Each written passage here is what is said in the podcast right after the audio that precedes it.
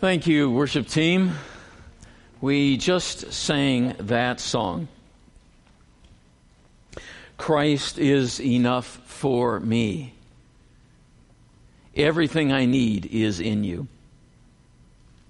How many of you believe that? Before you raise your hand, think carefully. Is that a true statement or isn't it? Christ is enough for me. I'm going to challenge your thinking right off the bat this morning. You ready? Christ is enough for me. Really? Really. Is God enough? Is every need I have found in Him? Why would I say that? Why would I question that? Genesis two eighteen, Genesis, the book of beginnings. Verse eighteen says this, "The Lord God said, it is not good for the man to be alone. I will make a helper who is just right for him." Think of that in context of God being enough. It is not good for the man to be alone. The passage is so fascinating to me because Adam wasn't alone in the garden. Who was with him? God was with him. He walked with him. Adam had a relationship with God, and yet God said it wasn't good for Adam to be what? Was he alone?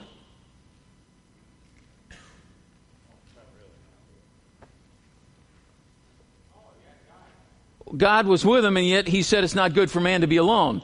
How does that work? Huh? Huh? Twisting your brain just a little bit?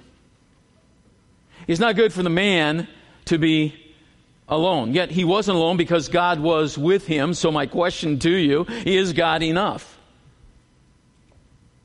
According to that passage of Scripture. Ah, I love playing with you guys. You see, we were created for relationship with God. We were created for relationship with God, but we were also created for relationship with one another. Because God said it's not good for man to be alone. So therefore, created for relationship with God and relationship with one another. Could it be that without relationship with one another, we are not complete in the sense God intends for us to be complete? Hmm. Hmm. You see, God's heart has always been about loving relationships, and this idea is expressed throughout Scripture. Let's look at the New Testament. You have your sermon notes. Uh, you're probably going to need those today. Uh, if you need them, ushers, do we have some sermon notes? Anybody need sermon notes? Everybody got them? Okay, good. If you need them, just raise your hand. Uh, we'll be glad to get you one. In the Old Testament, we, we read this. Love the Lord your God with all your heart, soul, and your strength. Deuteronomy six. We've been spending some time in that passage of Scripture the last couple of weeks and talking about our children, our responsibility to the next generation. But Moses lays down that command. Love God with all your heart, soul, and your strength. And then in the book of Leviticus, of all places, perhaps one of the most boring books of the Bible, in Leviticus chapter nineteen, if the Bible could ever be boring, uh, love your neighbor as yourself. Now, often we think, isn't that a Jesus kind of phrase? Love your neighbor as yourself? Actually, that comes from the book of Leviticus. Jesus was quoting this passage of Scripture. It's not a Jesus idea. It has been around from eternity past. Love God with everything you got and love your neighbor as yourself. And let's back it up even one step further. Let's reconsider the Ten Commandments in light of this God of loving relationship. A God who wants us to love Him and to love others. Let's consider the Ten Commandments just for a moment. The first one, you shall have no other gods before me. Why? Because that breaks relationships. It is inconsistent with loving God. God wants a love relationship with us. If we have other gods, that breaks the relationship. Don't make idols or worship them. Why? Because it breaks relationship. It doesn't love God the way He deserves to be loved. How about don't misuse God's name? That harms the relationship that we have with God. It is inconsistent with loving God if we misuse His name. Kind of interesting, isn't it? How about remember the Sabbath? That, in fact, honors relationships. That is consistent with loving God and loving others. Hmm. Honor your father and mother. That sustains relationships. That, again, is consistent with God's plan, that we love Him and that we love others. Don't murder. Don't murder. That's really bad for relationships, right? Yeah, that'll kind of kill a relationship, uh, literally, right? And that's inconsistent with loving others, right? Don't murder. Don't commit adultery. That breaks relationships. That is inconsistent with loving each other. Don't steal. That also breaks relationships. Don't give false testimony against your neighbor. Don't covet the stuff that belongs to your neighbor. All of these things break or harm relationships, so they are inconsistent with this God of loving relationships who says, love me and love others. And in fact, it's not good for you to be alone, because if you just love me, you're not getting the complete picture of what it's all about. He is a God of loving relationships. Love Him, love others. And so let's jump into the New Testament. Teacher, which is the most important commandment? We are in Matthew chapter twenty-two, verses thirty-six through forty. Matthew twenty-two, thirty-six to forty. Teacher, which is the most important commandment in the law of Moses? Jesus replied, love the Lord your God with all your heart, soul, and mind. This is the first and the greatest commandment. A second is equally important. Love your neighbors yourself. The entire law and the demands of the prophets are based on these two commandments. So if we take the first two-thirds of your Bible, called the Old Testament, and we were to summarize them, here's what it says. Love God, love others.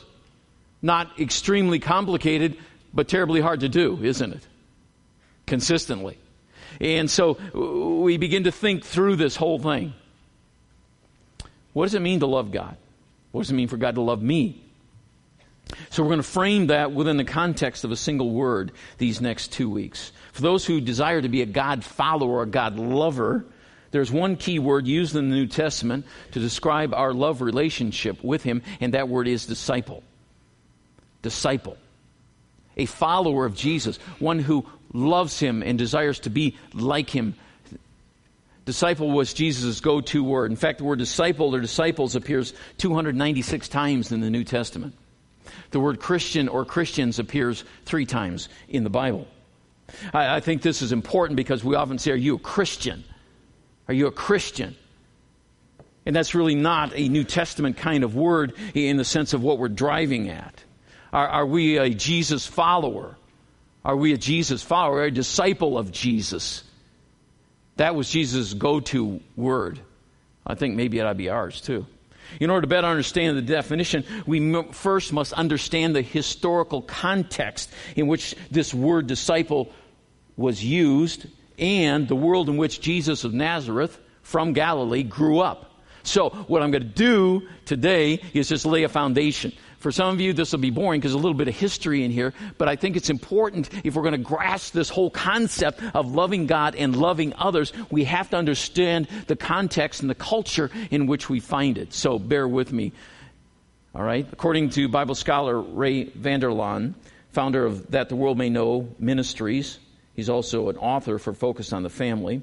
In the first century, the people of Galilee were the most religious Jews in the world. Now, this is contrary to the notion that some of us have been taught, that uh, Galileans were kind of ignorant, kind of peasant laborer kind of folk, uh, and that's who Jesus was among. Not really historically accurate, I'm afraid. The Galilean people were actually the most educated in the Old Testament than most any other Jews in the world.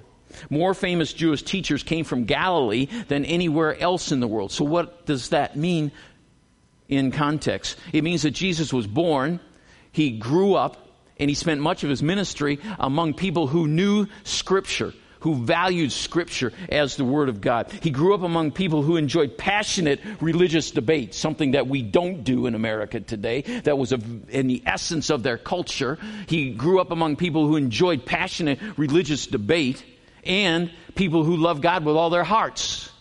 That's where Jesus was raised. So if we're going to understand the way that he worded uh, his the word that he had for his followers and the system that he used for his followers, we have to understand the context.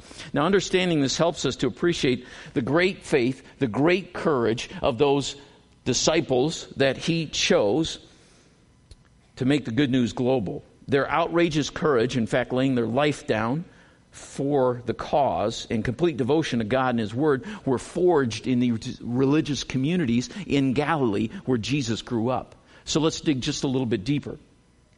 In first century Galilee, education was very important. It was always linked to the local synagogue. That was the center of education. Evidently, each community would hire a teacher, and he would be called the rabbi. Now, the term rabbi means great one or master, who functioned as a teacher and a leader, not just a teacher of religious principle, but also a leader in the community. It was a title of great respect. Now, using this term showed what incredible respect the folk had for the rabbi, not only as a person, but as a teacher and as a leader. And I believe we've, we're losing that in our culture rapidly. We moved here from Thailand. In Thailand, I was Ajahn. That was my title. It was a title of respect. Very, very few people called me John. Very few people called me John. I was Ajahn. That was what the people of Thailand would say as a sign of respect for my position, that you are a teacher of God's word. You are Ajahn. And so I countered that with, okay, in our public schools in Sheboygan tomorrow, junior and senior high students will address their teacher by their first name. Now, right or wrong, I'm not here to talk about that. I'm just saying this. There was incredible respect for the teacher of God's word. He was recognized as one who sought after God, but also was a leader in showing the people the direction that they should go. It's a tremendous responsibility. Now, many youngsters wanted to grow up to be a rabbi, but it was a long and tough process. Boys started studying at the synagogue at the age of five. You'd send your kids off to synagogue, and they hoped that one day they would be the teacher, the rabbi. That was what kids wanted to do. That's what boys wanted to be. I want to grow up and be like the rabbi. At age fourteen, after nine years of studying, the best of the students would have the entire, the entire Old Testament memorized. Chew on that one. By the age of fourteen, it was mandated in school that you memorize the entire Old Testament. Now, I understand times have changed. I get all that. fourteen was also the age that the best of the best could approach a rabbi and ask humbly, might I be your disciple? Might I be your disciple? It's an important time. If the rabbi thought they had the right stuff, you'd agree to an interview, and the rabbi would grill that teen on theology, often using trick questions. We'll talk more about that next week. If you survived that process, the rabbi would invite him to be a disciple. The teen would leave everything. The teen, the fourteen-year-old, would leave family, friends, home, all things familiar, and follow the rabbi. Rabbis were selective, and normally a rabbi would only choose one or two disciples at a time. The rest of the teenage boys, the majority of the teenage boys, would be sent home, and they would most likely pick up the family trade there in Galilee. And so we understand a bit more of the context. The cream of the crop are called Talmidim, plural in Hebrew, which is translated disciple. A Talmid, singular, was someone who wanted to be like the teacher. The disciple was passionately devoted to the rabbi, studied everything the rabbi said, everything the rabbi did with great, great intensity and passion. The rabbi-Talmid relationship was a very intense and personal system of education. We, this is so foreign to us as Americans, this way of educating the next generation. Uh, we do it much, much differently. A Talmid followed the rabbi everywhere, every hour, every day, often without knowing or even being allowed to ask, where are we going? Just follow.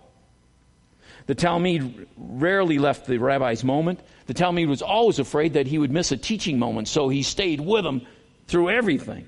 He watched the rabbi's every move, how he handled every situation, how he taught the scripture, wanting to be just like that. The Talmid trusted his rabbi completely. His deepest desire was to follow so closely that he would start to think and act and speak just like the rabbi. Wow. And so this is the environment in which Jesus was raised, in which the first disciples found themselves. The disciple had a special relationship with a teacher, a rabbi. This connection became the defining relationship in the disciple's life.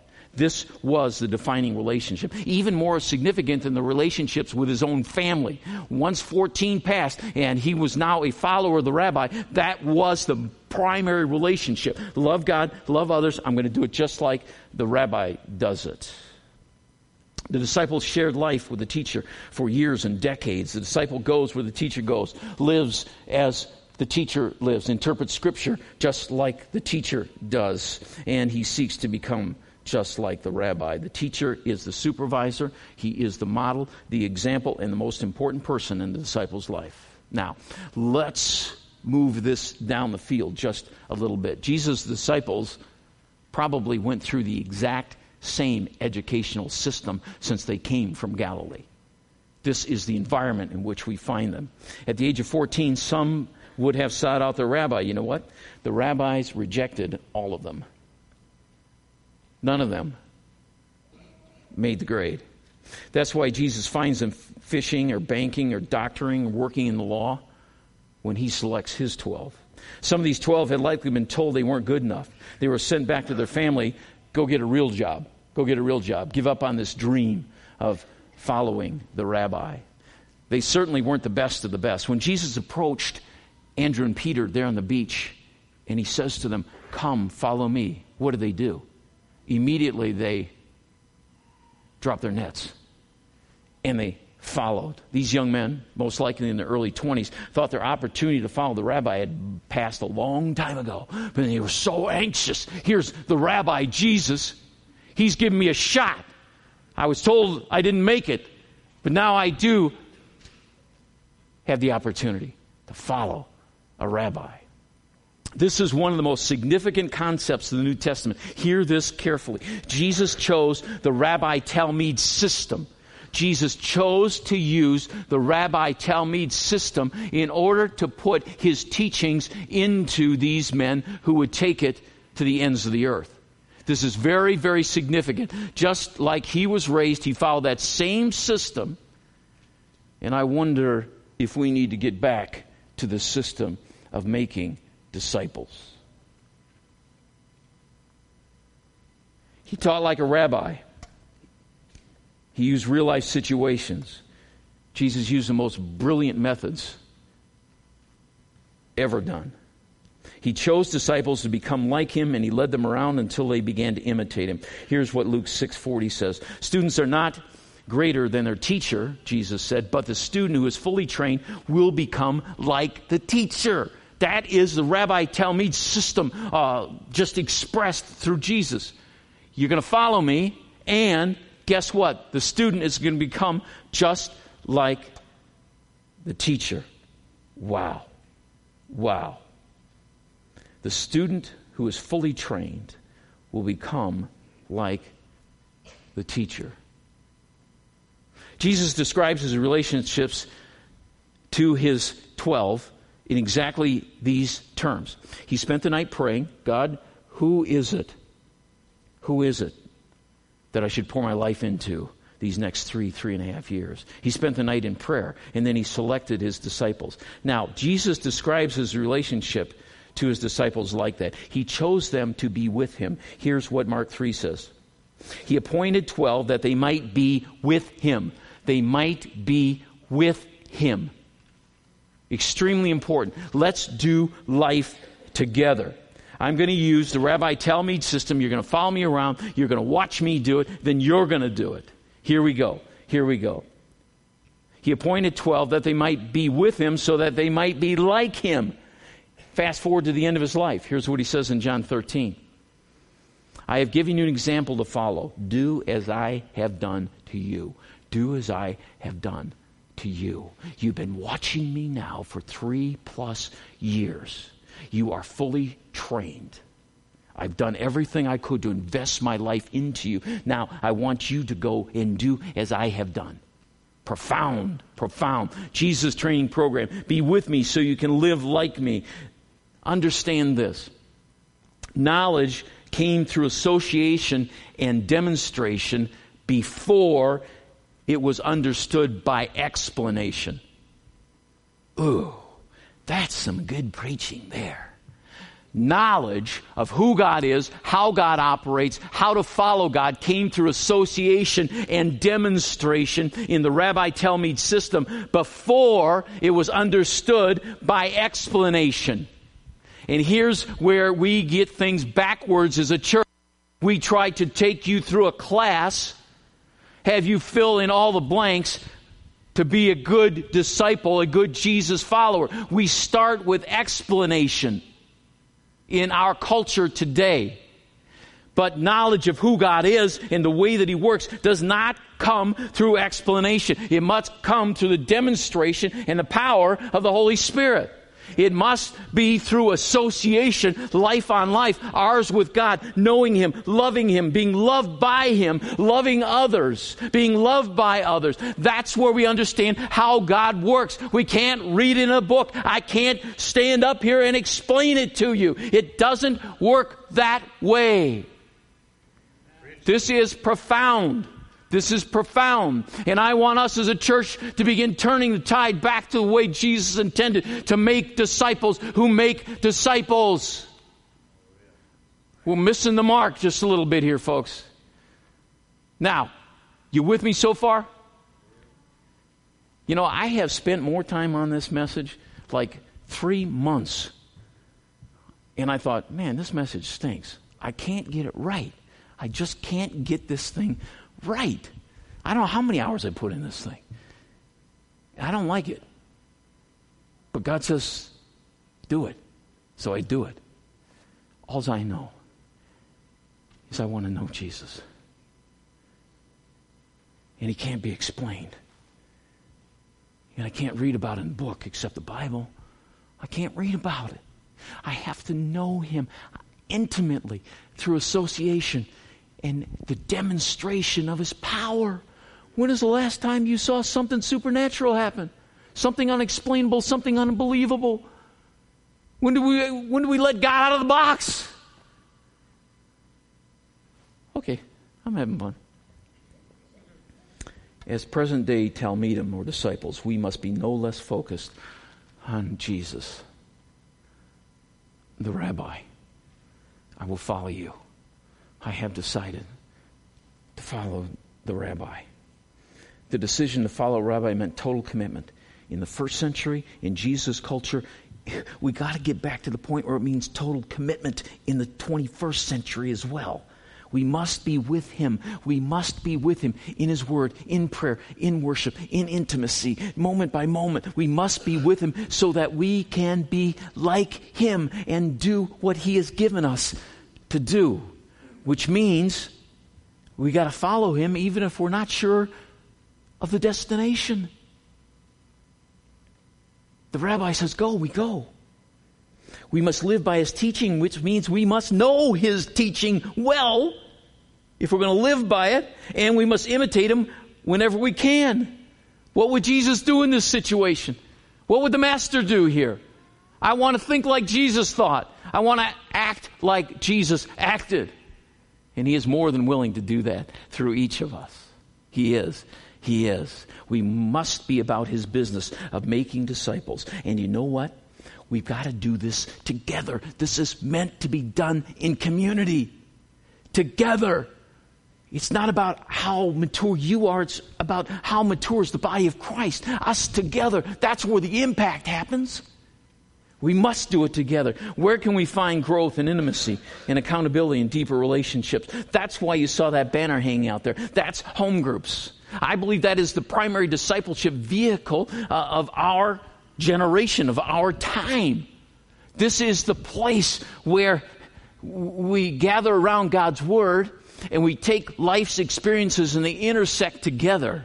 and we see that it's not a matter of being discipled by going through this material and filling in this blank. No, it, it, it comes through association and demonstration of the power of God and how He is working in our lives. That's where it's at, not knowledge. Ooh, ooh, ooh. There's power in these groups, great power, as we interact together. Home groups are a wonderful way to connect, to continue our growth as disciples. It's our desire to see every person connected to a home group or to a small group of some some size or, or some dimension. We have the meeting at various times and places. If you've never been a part of a home group or you're new to our church, please check it out. Sign up. Get connected here. Now, Cindy and I have had the privilege of leading home groups for more than twenty years now. It's been quite a run. Some groups have been better than others, but they're always a great opportunity for growth. Great opportunity for growth. And every year we start the same way. It's me rambling and everybody sitting there like this. They're afraid. They're intimidated. And then nine months later, when our group con- concludes, I'll throw an idea. I can't get a word in edgewise. They're just like, why? Because here's a safe environment where God's Word and life experiences intersect, and sometimes they collide, and sometimes it's messy, and most of the time there's tears, and a lot of times God shows up in powerful, powerful ways. And if you've been around me at all, you know, in our home group, if someone, at least one person doesn't cry, we haven't met. We haven't met. I want that level of intimacy with Jesus and with others. Wow. Here's the place where genuine, authentic love relationships are built and sustained. But back to where we started. Let me close the loop this morning. It's not good for the man to be alone. Not good for the man to be alone. So we've got a home group that's just right for you. Check it out. Sign up. Where's Blake? Blake Shannon, where are you? Hey, Blake. How you doing? Good. You guys like Blake? Yeah. I think the consensus is you're all right. You're all right. You're among friends here. Blake has assumed more responsibility with our home groups. Uh, Blake works full-time. He goes to school. He's got a wonderful family. He's got a lot going on in his life. Blake and Rebecca together have this desire that people grow as disciples of Jesus in a home group environment. Is that correct? Good, good. So you're going to be right out there on the way out and answer folks' questions? Are you going to twist arms? Good. That's what I want to hear. That's what I want to hear. Thanks, Blake. Rebecca, thank you. Uh, last year, folks, we had about sixty percent of those adults that call this church home in a home group. We'd like to see that number much higher. But you know what? I'm not comparing. But I'll put that number against any other church in town. Why? Because we're making an emphasis here. It's not about coming at ten o'clock on Sunday. That's an important piece. Don't misunderstand me. What we do here corporately is fantastic and necessary for our edification and our worship together. But I'm telling you, where the rubber meets the road is in that person's living room. When the Word of God collides with everyday life, watch what happens. It's amazing. In addition to this, you're going to hear more about our Fall Faith in Action. Coming October second, three weeks. Three weeks? eighteen, twenty. Yeah, three weeks. Wow. We're not just going to come to church. We're going to be the church. And that means we're going to be the church outside these walls. Many of you are familiar with it. If you're new to Southside, what we do is we don't have a Sunday morning service. We rather move the service out into the community. And our church is an army going out to serve and be salt and light in the community. It's a great time. You know what really, really... Uh, gets me going is that thought. On October second, this church out there and a team of twelve sent from here to Bangkok, all of us together serving on Sunday, October second. twelve Southsiders on the other side of the world in Bangkok hitting the streets, challenging human trafficking, and the rest of the congregation here serving Sheboygan County. Sound like we're supposed to be doing? Sounds like what disciples of Jesus should be doing?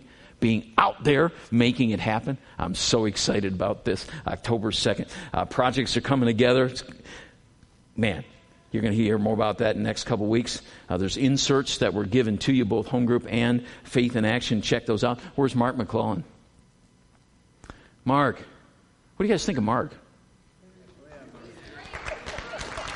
No, wait, wait, wait, wait. How come Mark gets the applause and, and Blake just kind of gets a... Blake, why don't you stand again? What do you think of Blake? That's what we want. That's what we want. Okay. All right. Good. Okay. Mark, man, thanks for leading our church. I know your team yesterday was helping a woman not associated with this church who had a need. This guy's just quietly behind the scenes, all over Sheboygan County, just helping people. Doing what disciples do. No fanfare, no hoorah, just loving others. Thanks for your example, man. You're a hero to me. I appreciate that. And uh, you excited about October second? I am very excited about October second. Um, I was sorry to hear that you said that you were struggling with today's message because the course because you were right on it. Thank you, Mark. Lord bless you. Lord bless you. Thank you. Thank you. So Mark's going to be available with his team. He's got a fantastic team of people. We're going to introduce them in the coming weeks. Uh, they're here to help guide you to the right project and find that place for you. Thanks, Mark. Pastor Michael, you've been uh, kind of in the middle of all this mix. Is that correct? A little bit. Are, are you, you're one on, of the Thai team headed to Thailand. Is that right? Yes. You excited? I am. You excited about a, like a twenty-four hour plane ride? No. Okay. No. Yeah, that, that that's a true statement. Uh, but your eyes are about to be open. Yeah. And I'm so excited for you, man, and the rest who are going. But I thank you for your service in our church, in our community. Uh, I know that you have a heart for the church here. Uh, and we've got a, an experience coming on a Friday night that just shows, I think, the kind of guy that you are in the sense of we want to get churches together. Yeah. We have to be together to impact our community. So tell us about what's going on there.